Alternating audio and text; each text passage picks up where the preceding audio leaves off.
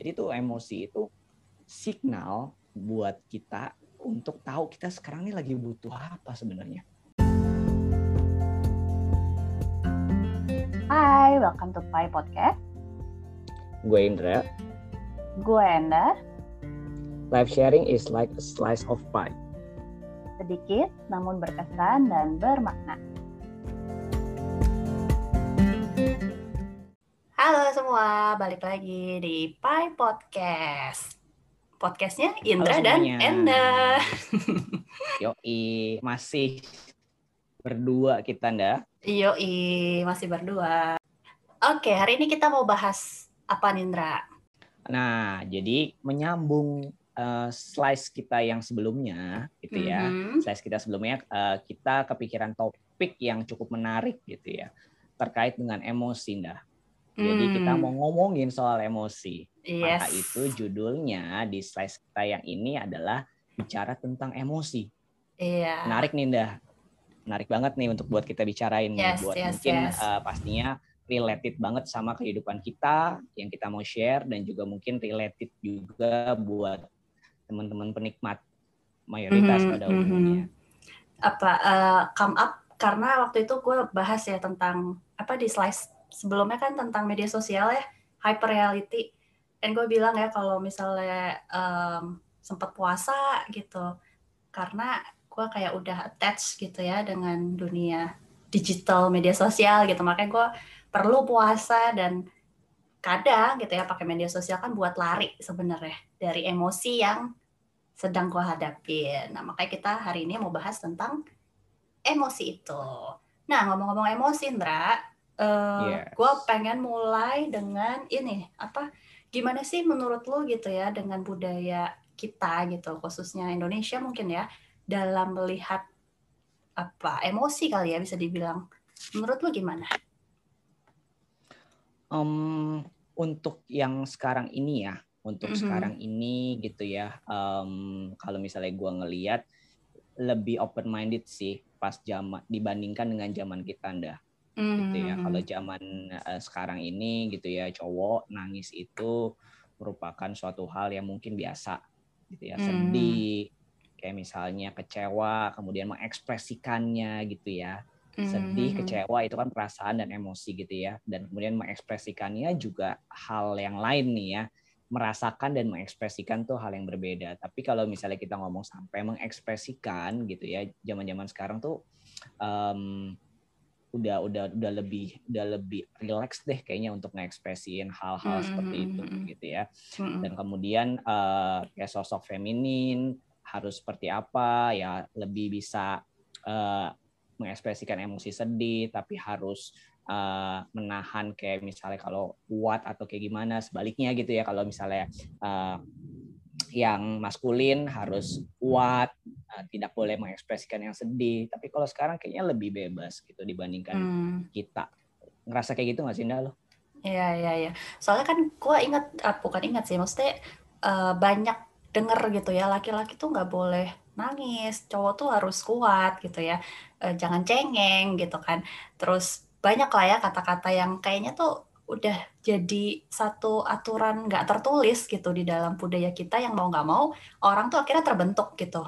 Oh, kalau cowok tuh berarti nggak boleh nangis nih, nggak boleh nunjukin perasaan nih gitu. Tapi kalau lu bilang sekarang udah mulai terbentuk, eh maksudnya udah mulai biasa gitu ya, udah mulai bisa eh gak tahu. Lu sendiri ngerasa gitu, gitu ya. Kalau gue Nah, nggak tahu ya, masih 50-50 mungkin ya. Em, gini ndah gitu ya. Karena hmm, ini gue bilang kalau misalnya lo tadi bilang bahwa ini budaya Indonesia bisa jadi masih cukup kuat budaya tersebut ya ya. Mhm. maksudnya adalah eh, ya mungkin orang tua kita masih mengajarkan eh, kita kalau cowok harus kuat ya nggak boleh nangis gitu ya. Eh, Hmm. nggak boleh ngerasa eh, kecewa gagal gitu ya. Harus harus harus optimis gitu ya nggak boleh ngerasain sedih. Mungkin juga buat perempuan-perempuan yang orang tuanya cukup keras juga ngerasain hal seperti itu gitu ya. Cuman kalau sekarang ini balik lagi related sama um, slice kita yang sebelumnya. Nah buat penikmat yang mungkin uh, penasaran sama slice kita sebelumnya bisa dengerin tuh slice kita yang sebelumnya hyper reality reality ya Nda ya. Mhm. Nah, uh, menurut gue itu kenapa related sama sebelumnya? Karena memang media sosial lagi-lagi. Hmm. gini ya budaya budaya. Gue bukan menyalahkan terkait dengan budaya tertentu. Let's say lah uh, pastinya teman-teman penikmat dan juga kita uh, cukup related sama drama Korea. Oke okay, okay. menarik menarik. Gimana tuh? Oke. Okay. menarik ya drama Korea. Nah ada nggak ya satu film seri drama Korea yang cowoknya nggak nangis? Hmm coba hmm, aku pikir-pikir dulu. jarang sih jarang uh, gue jarang sih. ada mungkin kalau yang thriller gitu kali ya. Bukan yang drama ya. Uh, at least kalau thriller dia menangis karena meninggal. Ada yang meninggal gitu. Hmm ya juga sih. Ya ya ya apalagi sekarang tuh lagi hits ya Move to Heaven. Gue belum nonton sih. Uh, karena katanya semua orang nangis nangis okay. dari episode satu. Uh, gue udah nonton sih Gue udah nonton nangis sampai episode lo? 8. Lu nangis gak? Enggak. Setuh kan? Enggak. Padahal katanya itu Enggak. sedih loh.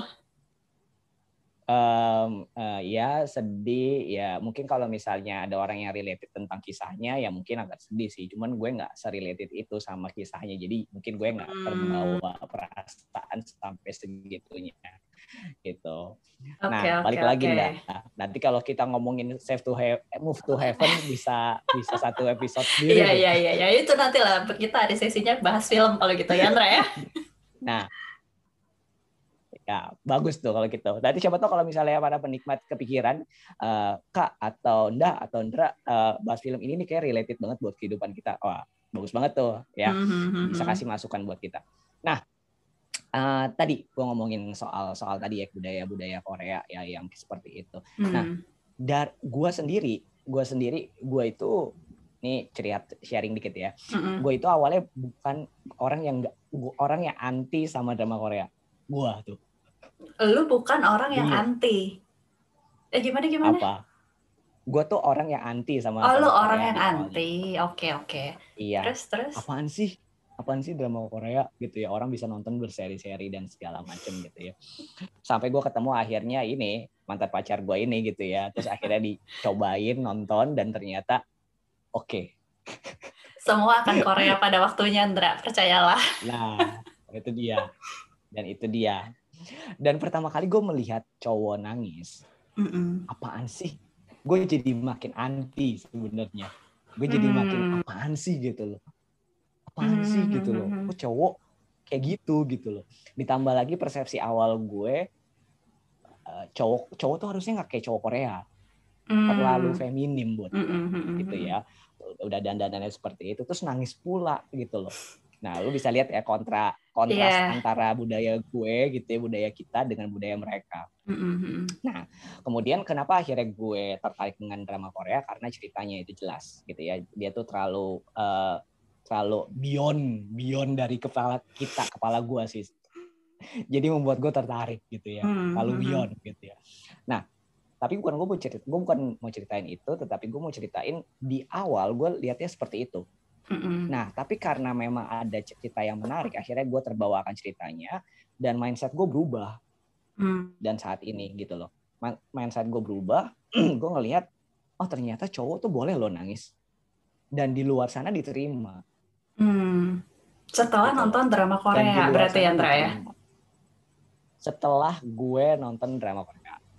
Oke. Okay. Gitu ya. Ini out of out of my uh, ini ya my personal education ya as a psychologist ya gitu ya. Maksudnya gue keluarin itu terkait dengan pengetahuan gue, terkait dengan uh, pengalaman gue, terkait dengan apa pun yang uh, embel-embel psikologis di di diri gue ya. Mm. Gue cuma fokus sama uh, drama Korea itu. Nah, karena kita lagi ngomongin budaya. Nah, dari situ gue ngelihat bahwa oke, okay, uh, kayaknya kita udah mulai bergeser nih ke sana gitu loh. Toh juga hype drama Korea itu nggak cuma yang gue rasain. Gue tuh termasuk late ya, termasuk telat. Tapi di luar sana itu udah wow gitu loh. Mm. Jadi menurut gue pastinya dampaknya itu cukup besar tuh nda mm-hmm. ke budaya kita. Ya ya ya. Uh, ya berarti kan kalau lu masuknya dari uh, drama Korea gitu ya. Dan kenapa gitu? Gue bertanya ini karena uh, mungkin beda ya antara cewek sama cowok gitu persepsi terhadap emosi itu kan beda ya. Yang tadi makanya gue bilang uh, banyak ajaran hmm. tidak tertulis dari orang tua kita tuh yang kayaknya nyangkutnya banyak yang ke cowok sebenarnya. Cowok tuh harus tough, harus kuat, bla bla hmm. bla bla bla bla gitu ya. Hmm. Tapi di sisi lain kenapa tadi gue bilang 50-50 Indra? Karena gue masih banyak menemukan gitu ya di ruang konseling mungkin empat dari lima gitu ya yang konseling cerita biasa kan datang nangis-nangis bla bla bla terus ujungnya tau gak ngapain sorry ya kak minta maaf gitu. Seolah-olah nangis itu sesuatu yang salah gitu. Seolah-olah lu tuh datang cerita ke orang nangis terus salah gitu. Kenapa harus minta maaf gitu? Kadang gue bertanya gitu ya emang kamu salah apa gitu? Kenapa minta maaf?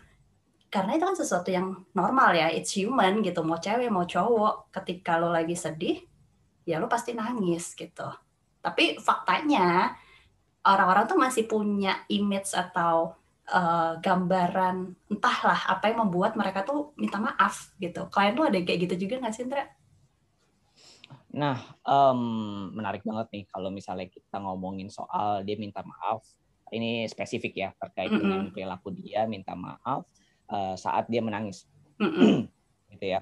Nah, uh, ini gue muncul asumsi di kepala gue terkait dengan beberapa hal kenapa seseorang bisa minta maaf gitu. Nah, uh, kalau di gue, klien-klien gue mostly pastinya ada dua, uh, remaja sama orang tua. Mm -hmm. Dan perilaku itu muncul secara spesifik itu lebih ke orang tua. Kalau di klien-klien gue. Oke. Okay. Gitu. Kalau di anak-anak remaja sekarang nangis-nangis aja gitu loh. Oke oke. Aja. Gitu. Banjir banjir aja gitu loh. Karena memang uh, uh, in the moment dia mau nangis kita sama-sama tahu kalau dia akan nangis. Mm gitu loh. Jadi ya udah. Namanya kalau orang tua kan bisa suddenly tiba-tiba nangis. -mm. dan dia minta maaf gitu ya. Nah kenapa sih uh, orang uh, minta maaf saat menangis? Ini menarik nih. Mm. uh, kepikiran sama gue adalah itu momen bisa jadi ngerasa bisa jadi satu salah satu yang lo bilang itu ndak. Maksudnya merasa bersalah kalau dia menangis. Guilty ya. Ya kan ya. Mm -mm. Ya merasa bersalah kalau dia menangis. Nah atau bisa jadi dia merasa bahwa um, dia udah apa namanya buang-buang um, waktu kita karena uh, pembicaraan kita itu cukup lama terus cuman gara-gara dia menangis guilty juga sih Hmm, ujung-ujungnya ke situ ya, tetap ya. Guilty juga, guilty juga. Tapi yang terakhir yang gue kepikiran adalah, gue nggak tahu ya, um, gue nggak tahu bisa jadi yang tadi related sama budaya kita, ndak, bahwa um, ya kalau lu nangis, abis nangis sama orang yang mungkin ya nggak dikenal atau segala macam karena budaya kita mengajarkan hal tersebut ya kita sebaiknya minta maaf ini di luar dari dia merasa bersalah atau enggak ya Anda? Iya iya gitu. iya. kan maksud Iya. Kan? Tapi Kayak itu ya udah gitu loh. Iya uh, iya. Kadang-kadang jadinya gue bertanya-tanya juga ngeliatin mereka minta maaf tuh ya. Kayak emang lu salah apa sih dengan nangis gitu? Kayak orang tuh nggak boleh nangis jatuhnya ketika lu minta maaf kan lu berarti lu melakukan kesalahan dong ya. Lu minta maaf karena uh, lu tahu lu berbuat salah. Kan orang biasa gitu ya. Tapi bisa jadi kayak lu bilang gitu. Cuman uh, atas nama kesopanan mungkin ya yang tadi lo bilang udah bumbung yes. waktu kita atau apa gitu itu juga bisa jadi juga sih. Ya ya ya. Yes. Karena ini sama kondisinya kayak misalnya gini um, lu pasti di di lingkungan link biasanya munculnya di lingkungan uh, yang ada otoritasnya ya kayak misalnya kantor atau mm. misalnya organisasi gitu yang ada otoritasnya yang ada strukturalnya gitu ya. Mm. terus misalnya level yang bawah pengen nanya ke level atas dimulai dengan kata apa? Sorry pak. Gitu atau nah, sorry kan, bu. Sorry kan? Sorry kan? Eh tapi ya gue punya kan? cerita gue punya cerita menarik. Uh, kan gue lagi ngurusin apartemen itu kan gue mau ngambil surat. Itu baru kejadian minggu lalu Ndra. Gue lagi di kamar ada kakak gue gitu ya. Terus uh, gue mau WhatsApp gitu nanya bisa bisa nggak diambil hari ini PPJB-nya mumpung gue lagi di PSD gitu. Terus gue gue ngetik sambil gue ngomong gitu. Ada kakak gue di situ e, sorry bu mau nanya gitu. Terus kakak gue langsung lu ngapain minta maaf? Lu salah apa? Terus gue iya juga ya gue kenapa minta maaf ya? Kayak lu mau mulai pembicaraan bener sih kata lo. Aneh ya. Kenapa ya Andra ya? Ya kan? Aneh kan? Iya, um, iya. gue juga um, sampai saat ini ya gue memposisikan diri gue juga kayak uh, harus ngingetin diri gue juga gitu loh. Karena mm-hmm. somehow somehow uh, kita sendirilah yang menempatkan diri lebih rendah dibandingkan orang lain. Ini ini ini yang ini yang kadang-kadang gue juga berpikir ya kayak gue harus ubah itu gitu loh. Kalau memang gue salah seperti kata lo kalau memang ada yang memang uh, eh, gue lakukan salah ya gue minta maaf. Tapi kalau misalnya memang enggak mm-hmm. dan memang memang memang gue misalnya contoh ya gue bawahan ada atasan kan. Ya kalau gue nggak ngerti gue harus tanya siapa dong? Tanya atasan gue dong. Mm-hmm. ya kan? yes. kalau misalnya gue salah gue ngelakuin kesalahan tanpa harus gue tanya ya gue beneran minta maaf gitu. Karena gue udah tahu tapi gue nggak lakuin. Tapi kalau gue nggak tahu ya gue berhak tanya dong. Jadi dia yeah. berkewajiban untuk jawab pertanyaan gue kayak gitu loh. Kayak gitu loh. menarik menarik lucu. Eh tapi ya kalau kita mau balik ke cerita kita masing-masing lu lu tumbuh hmm. di dalam keluarga yang seperti apa Andra? Maksudnya emosi itu diajarin gak sih sebenarnya kalau di keluarga lu? Ya. Nah gue itu gue anak tunggal gitu hmm. ya. Gue anak tunggal dan gue uh, kacau lah emosi gue pas waktu gue remaja. Benar-benar kacau gitu ya. Jadi waktu dulu mm-hmm. ini gue cerita sedikit tentang kehidupan gue ya. Waktu mm-hmm. dulu dulu tuh gue di SD gitu ya. Gue cukup uh, cukup dalam tanda kutip populer lah di SD Kenapa? karena gue jago olahraga. Masa sih serius? Oh iya. Olahraga apa? Gue nggak tahu. gue tahu ya Gak tahu ya. gue nggak tahu. Lari. Oh, lari. oke. Okay. Bukan lari dari kenyataan ya, tapi beneran lari. Iya, iya, iya. gitu. Gue uh, apa namanya pelari gitu ya, pelari. Jadi gue di SD itu cukup populer. Hmm. Um, dan gue hidup di anak uh, di keluarga yang memang uh, uh, namanya anak tunggal gitu ya. Pastinya apa yang gue minta uh, ya gue gue bisa dapet lah gitu ya. Hmm. waktu dulu. Jadi kehidupan SD gue tuh oh, oke okay banget gitu loh. Oke okay banget gitu. Tapi dalam segi akademik gue turun karena gue nakal. Gitu. Masa tahu lah sih? orang, orang oh iya gue nakal. Nggak tahu loh Andra gue nakal banget oke oke oke. Gue nakal banget senakal nakal ya jadi gue dalam akademik gue turun gitu ya gue nakal orangnya.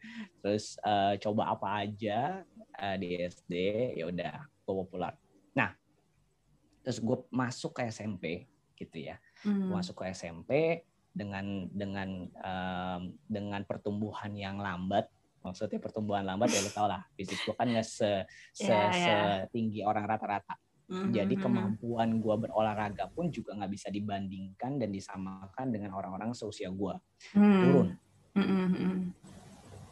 pride gue confident gue turun Oke. Okay.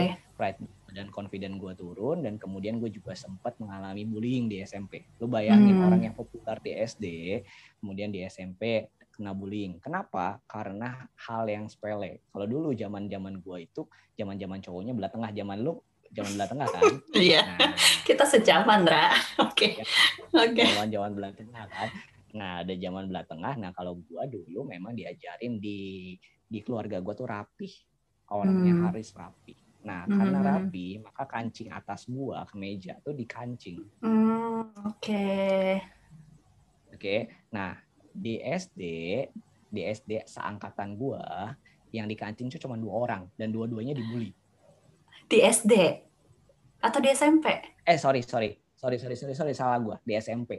Oh, oke. Okay. Di SMP yang pakai yang dikancing atas itu cuma dua orang, satu cewek, satu cowok. Yang cowok tuh gua. Oke. Okay.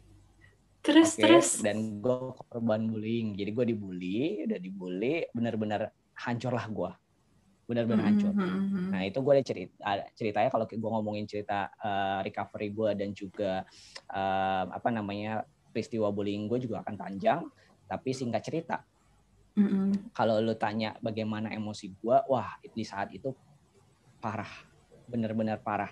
Dan nggak ada yang bisa bantu gue Hmm, hmm, hmm, dan gak ada yang bisa bantu gue jadi di SMP itu gue seterpuruk-puruknya dan orang tua gue cuman tahu gue tuh kayak lu kenapa sih uh, jadi uring-uringan di rumah terus kayak stres sendiri di rumah gampang nangis mm. gampang nangis di rumah terus gue sering berantem di SMP sama orang tua gue mm. gara-gara gue stres di sekolah mm -hmm.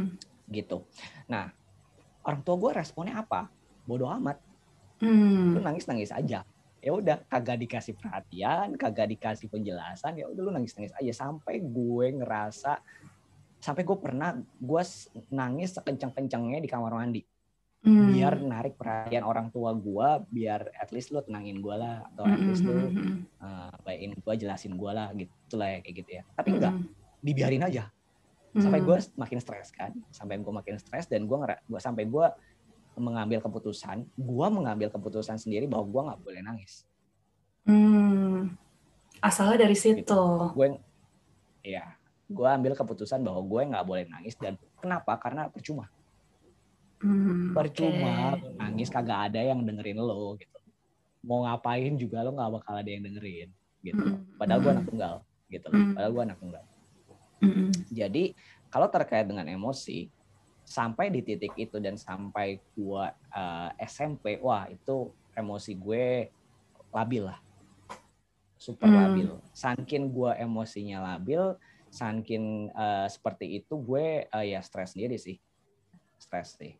Nah hmm. itu se sekilas tentang cerita gue anda yang yang lo kalau nanya gimana sih emosi? Jadi kalau yang gue bisa ambil dari kisah gue ya gue nggak pernah diajarin emosi itu apa ya mm-hmm. gue ngerasa apa sekarang ini sedih kecewa marah bete itu gue nggak tahu gue ngenamain itu gue sendiri mm-hmm. namain emosi gue sendiri yes. tanpa tahu itu bener apa enggak itu pertama terus kedua ya gue juga nggak diajarin cara ngekspresin emosi mm-hmm. gue nggak tahu nih lu dan teman-teman penikmat juga ngerasain hal yang sama nggak Oke, okay. nah mungkin kalau gue ya boleh share ya. Tadi kan lu udah share. Sebenarnya cerita gue sama cerita lo agak mirip sih, Indra um, gue lahir dalam keluarga yang juga nggak nggak nggak diajarin gitu ya masalah emosi ini gimana cara ekspresinya bahkan gue baru find out gitu ya ketika gue uh, S2 ada kuliah uh, psikodiagnosa gitu harus ngetes segala macem lu analisa sendiri bla bla bla dan find out gue tuh emotionally block kalau dikategoriin gitu ya. Emotionally block gue punya emosinya tapi itu tuh kayak gue blok gitu. Gue nggak bisa ekspresiinnya. Kenapa? Karena dari kecil kata-kata um, gitu ya dari orang tua gue kayak udahlah nggak usah nangis gitu. Nggak apa-apa kok ini cuma luka kecil segala macam. Jadi meminimalisir emosi lu yang sebenarnya. Mungkin lu lagi sedih banget nih. Lu lagi uh, apa di sekolah lagi kenapa segala macam. Tapi selalu dapat kata-katanya tuh kayak gitu. Ngapain sih nangis? gitu. Udahlah segala macam sama yang kedua nyokap gue tuh orangnya mungkin sama ya nyokap lo. Kayak controlling gitu. Jadi um, makanya kenapa kan gue di slide slide berikut uh, kemarin-kemarin pernah share gitu ya bahwa gue juga orang yang controlling. Itu tuh kayak membentuk gue Andra kayak baju aja tuh diatur dari zaman gue SD gitu. Harus pakai yang nyokap gue bikin. Jadi hmm. gue tidak punya apa ya istilahnya pilihan. pilihan gitu ya. Even untuk hidup gue gitu kayak oh my god banget kasih gitu. Sampai gue tuh sama kakak-kakak gue sekarang kalau ngeliat foto-foto kita gitu ya di album ini najis kok kita mau sih dulu kayak gini? Itu lucu banget sih. Cuman ya jadinya kayak apa ya um, gue gue nggak terbiasa gitu ya untuk mendefinisikan yaitu emosi gue sendiri atau apa gitu dan yang gue ingat dari kecil emosi yang uh, dominan itu adalah marah dan sedih, marah dan nangis. Gitu. Itu dua emosi yang dominan. Makanya kenapa di slice yang happiness kemarin gue sempat share bahwa gue susah banget nih dengan emosi senang ini nih karena memang gak terbiasa gitu dari dari dulu tuh gue uh, uh, belum bisa menemukan gitu ya uh, si si senang ini, si emosi senang ini, karena terbiasa dengan dua emosinya tadi. Kalau nggak marah ya nangis, itu aja gitu. Jadi ekstrim ekstrimnya justru yang kebentuk di gua tuh emosi-emosi yang seperti itu. belum lagi ditambah ada masalah hmm. keluarga gue pernah juga dapat bullying di kelas 6 SD baru pindah dari Surabaya ya itu sama kayak Londra pembentukannya dan nggak mudah gitu ya buat uh, apa kita yang udah beranjak dewasa gitu ya untuk paham kan ya sebenarnya masalah emosi ini gitu. Kalau lu gimana cara lu apa istilahnya kayak dealing gitu ya dengan emosi-emosi yang lo tahu itu tuh kayak kebawa Ndra dari sistem keluarga lo kan sekarang lo udah berkeluarga juga gitu kan Hop, uh, pasti lo punya pemikiran jangan sampai nih lo mengajarkan apa yang dulu mungkin orang tua lo ajarkan yang lo tahu efeknya nggak baik buat lo gitu gimana caranya gue dealing dengan perasaan-perasaan gue itu mm -hmm.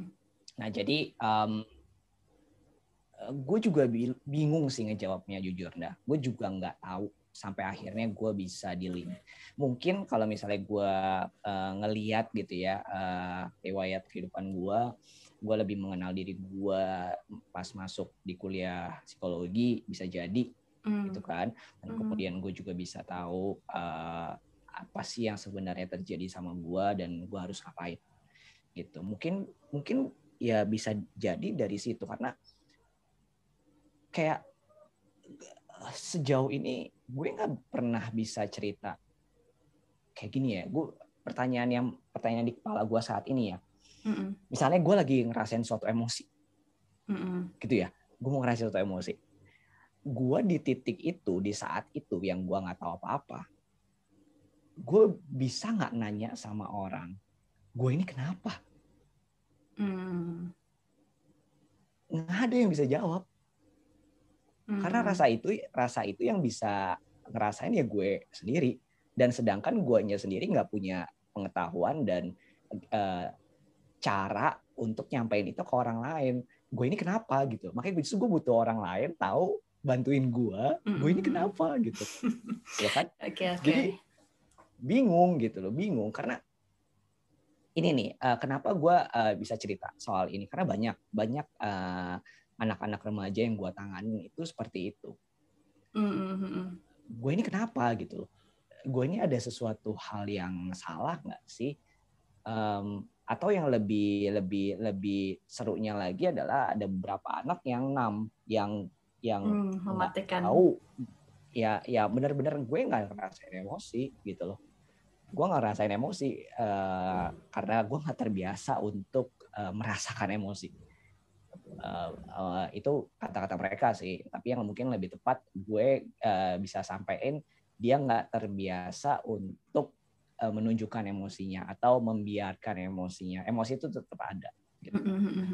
kayak gitu sih Indah. Kalau lu nanya uh, gue gimana bisa deal with emosi gue saat ini? Ya bisa gue bisa gue bisa deal with emosi gue saat ini gitu ya. Tapi ya kalau gue bilang gue nggak dapet pendidikan dan gue nggak ada proses pengenalan lebih lanjut tentang diri gue bisa jadi gue masih tetap Indra yang mm -mm. yang dulu mm -mm. gitu loh sama lah sama gue pun Indra ya belajar itu tuh baru di S2 ya which is baru 9 tahun yang lalu gitu pas gue umur 20-an awal berarti gitu ya gue baru bisa mulai gitu ya pelan-pelan belajar gitu. Dan itu prosesnya sih setengah mati sih Indra kalau gue ya dari gue kan gue di konseling gitu uh, selama satu tahun sebelum gue jadi konselor. Nah itu membantu sih sebenarnya untuk gue dealing gitu ya dengan emosi-emosi gue yang which is ya balik gitu ya karena emosi yang tadi uh, terkuat gue adalah marah sama nangis gitu ya sama sedih. Hmm. tapi satu sisi gue juga mulai berpikir kalau gue terlalu arahnya ekstrim gitu ya yang bener-bener kayak lu larut gitu di dalam perasaan lo itu gue yang dulu tuh so sensitif so peka sekali gitu ya itu juga jatuhnya nggak baik sebenarnya jadi kayak ada batasannya gitu ya semua emosi kan sebenarnya baik gitu ya tapi kalau too much lu terlalu gitu ya uh, larut gitu di dalam situ tuh kayak itu juga efek banget ternyata gitu ke ke diri gue sendiri jadi ya gue hmm. gue hmm. belajar sih untuk uh, iya nggak apa-apa gitu ya. Kalau lo lagi ngerasain marah nangis kasih ruang tapi jangan apa ya kayak lu lu tuh membiarkan diri lu tuh kebawa gitu sama emosinya. Itu sih. Dan itu yang susah sih sebenarnya. Gue pun masih belajar gitu. Hmm, hmm, hmm, Oke, okay. nah ini uh, gua menempatkan diri gua kepada uh, orang yang mendengar pembicaraan kita ya, orang awal yang hmm. mendengar pembicaraan kita. Nah, kalau misalnya gua adalah orang yang lebih uh, menahan emosi sedih dan marah, gitu ya, mm-hmm. dengan alasan bahwa, oke, okay, gue menahan kemarahan gue karena gue tahu kalau kalau gue marah itu akan merugikan orang lain mm. ya dan mm. akan menyinggung orang lain maka gue akan menahan amarah gue positif dong mm ya kan? Dan juga kalau sedih sedih ya gue bertujuan untuk melindungi diri gue kenapa? Karena kalau misalnya gue sedih gue akan terlihat lemah. Mm. ya kan? Nah terus kalau gitu what point what point gue harus nunjukin itu ke orang lain? Toh mm. kan uh, eh, gue ngelakuin itu untuk sesuatu hal yang yang baik gitu ya. Entah itu untuk diri sendiri atau untuk orang lain gitu loh dan pilihan untuk menahan atau avoid gitu ya banyak istilah emotional avoidance gitu ya mm-hmm. yang uh, yang yang marak sekarang yang terkait dengan emosi-emosi yang dalam tanda kutip ini akan gue bahas gitu ya nanti dalam tanda kutip negatif mm-hmm gitu ya dalam tanda kutip negatif kayak misalnya marah, sedih, kecewa, khawatir itu uh, nama-nama emosi yang dianggap negatif gitu ya. Nah kalau gitu what point kenapa gue harus ekspresiin itu? Menurut hmm. gimana anda? Hmm, sebenarnya kalau tadi lu bilang ekspresiin gitu ya ke orang lain kan ya, sebenarnya kita juga bisa kok ekspresiin buat diri kita sendiri gitu. Jadi nggak ada subjek lainnya nih, tapi cuman kita mengeluarkan gitu. Karena kebanyakan orang juga kenapa sih mereka tuh takut gitu kan uh, ngekspresin ke orang lain itu kan juga bisa karena ya kita takut kayak tadi gitu ya um, malu lah terus nanti dijudge apalah gitu kan dapat kata-kata apa dari orang lain gitu jadi kita masih based on uh, pemikiran kata orang lain apa ya nanti tentang kita kalau kita ngekspresin perasaan tapi sebenarnya di satu sisi gitu ya kita bisa ngekspresiin tanpa adanya orang lain tuh sebenarnya juga bisa kayak marah gitu kan. Hmm. Kalau lo marah, um, bisa lo pukul bantal misalnya gitu, itu kan tidak melukai orang lain. Atau lo meremas-remas kertas supaya energinya tuh keluar gitu sebenarnya. Kalau nangis, kalau gue hmm. sendiri sih biasanya gue nulis sih. Ya udah gue tulis aja apa yang hmm. ada di pikiran gue gitu kan. Ya nangis sambil nangis-nangis gitu ya. itu yang biasa gue lakukan gitu. Cuman memang ada yang berbeda enggak, Ndra? Kalau lu uh, share gitu ya perasaan lu dengan orang lain, ya itu munculnya emotional support itu sih sebenarnya. Yang mungkin itu somehow affect uh, lu uh, jadi apa ya paham gitu ya atau tahu bahwa lu tuh nggak sendirian menjalani hmm. apa yang sedang lu hadapi ini gitu. Itu aja sih bedanya sebenarnya masalah emotional support ini aja sih. Yang which is di keluarga gue hmm. juga gue tuh nggak dapet gitu. Sama kayak lu gitu ya gue mau nangis mau marah mau apa ya biarin aja gitu. Padahal itu kan penting ya gitu. Iya iya iya. Um, gue jadi uh, keinget nih peristiwa um, gue gitu ya mm-hmm. tentang emotional support gitu ya kayak misalnya let's say kita punya kelompok gitu ya kita ber uh, sebelum ada istri gue kita berempat kan ya kita cukup mm-hmm. deket kalau kita ada sesuatu kita cerita dan itu mm-hmm. jadi kayak feedback juga ke, ke diri kita kan betul uh, terkait dengan pertanyaan gue ini kenapa? Tapi bisa dijawab sama orang lain lu lagi gini ya lu lagi mm. gitu ya lu lagi ngerasa sedih lu lagi ngerasa uh, unhappy dan sebagainya macamnya itu jadi kita juga jadi kenal diri kita sendiri juga ya ndak ya. Betul betul. Iya hmm. makanya um, satu dan gue tuh dulu juga orangnya kan gak bisa terbuka ya Andra ya. Maksudnya gue tuh takut dengan judgement orang lain gitu. Makanya sampai di satu sisi gue punya kelompok kecil bahkan adik-adik gue yang ngomong kok kakak nggak pernah cerita sih? Kok kita terus yang cerita? Gue digituin gitu. Dan dari situ gue mulai mulai aware gitu. Kenapa ya gue sangat-sangat gak pengen dinilai jelek gitu sama orang lain? Ya akhirnya gue mulai cerita tuh segala macam uh, belajar untuk mempercayai bahwa orang lain itu gak semuanya judging kok. Nggak nggak semuanya itu nggak bisa uh, apa istilahnya hadir buat lo. Ada gitu ya orang-orang yang bisa hadir. Mungkin anak-anak di luar sana atau uh, mungkin yang dengerin juga mungkin mikir ah gue dicerita nanti di judge gue cerita nanti di malah disuruh uh, apa berdoa atau apa gitu kan. Karena kadang klien gue ngomong kayak gitu tuh.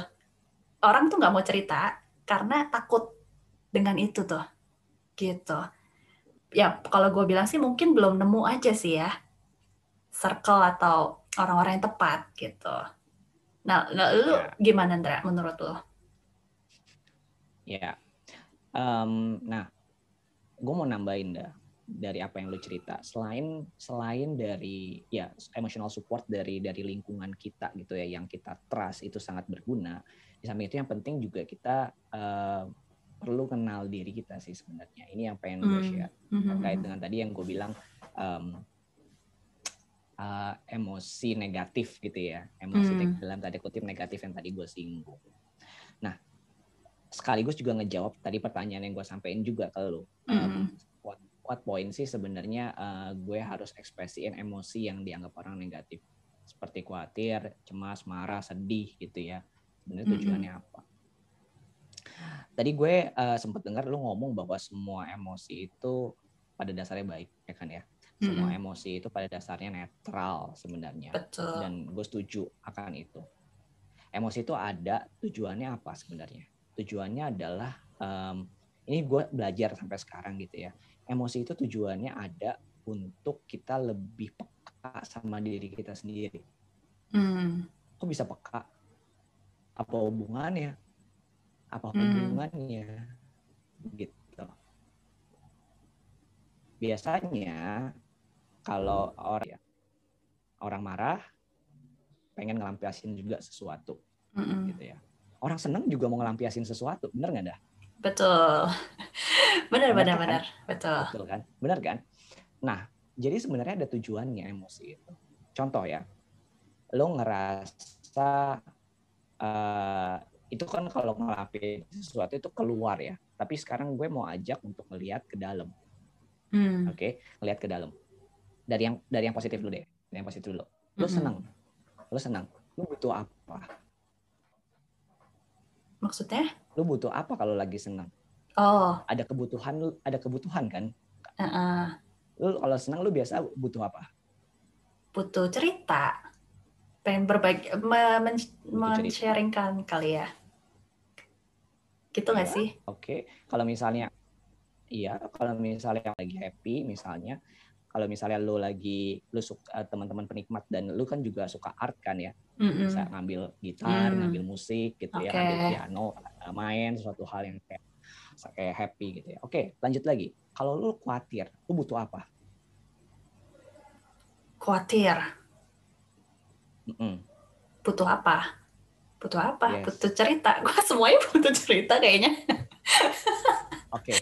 apa yang membuat lu khawatir nah sesuatu uncertain kan, sesuatu yeah, hal yang nggak pasti. Gak pasti. Berarti mm -hmm. lo butuh kepastian. Mm -hmm. Jadi semuanya, semua emosi itu menunjukkan adanya kebutuhan di dalam diri kita. Nah, oleh karena itu dengan kita mengenal emosi, mengenal emosi yang kita rasakan, maka kita mengenal kebutuhan diri kita sendiri, ndah. Mm, betul, betul. Gitu.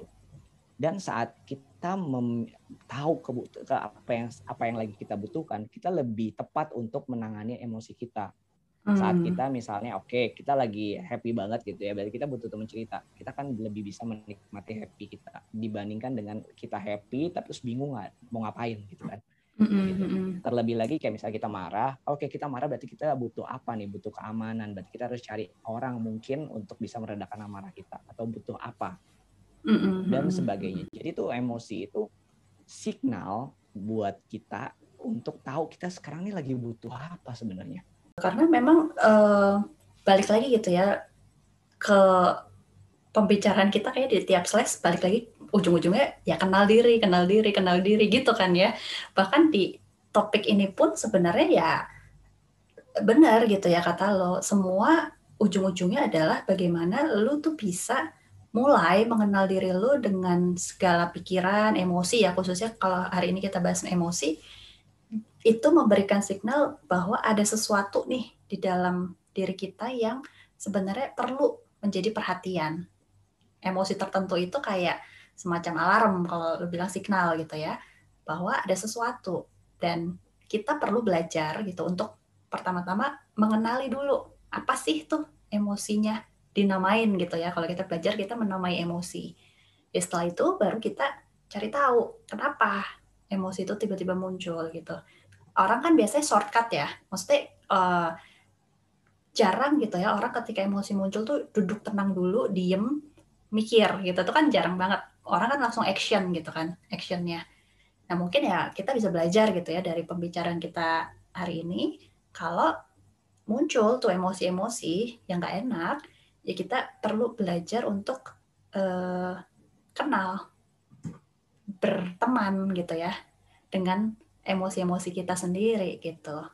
Dan kadang kita butuh orang lain gitu ya, ya it's okay gitu. Kalau kita ada di titik kita nggak bisa nih untuk ngatasin itu sendiri dan butuh orang lain, bahkan kalau kamu uh, kita atau para penikmat uh, bilang nggak punya teman, ya kita bisa cari tuh konselor, psikolog, orang-orang yang lebih profesional yang memang kerjaannya mereka adalah yang membantu kita gitu ya untuk lebih mengenal siapa diri kita yang sebenarnya. Emang kenapa kalau kita mengabaikan signal itu, Nda?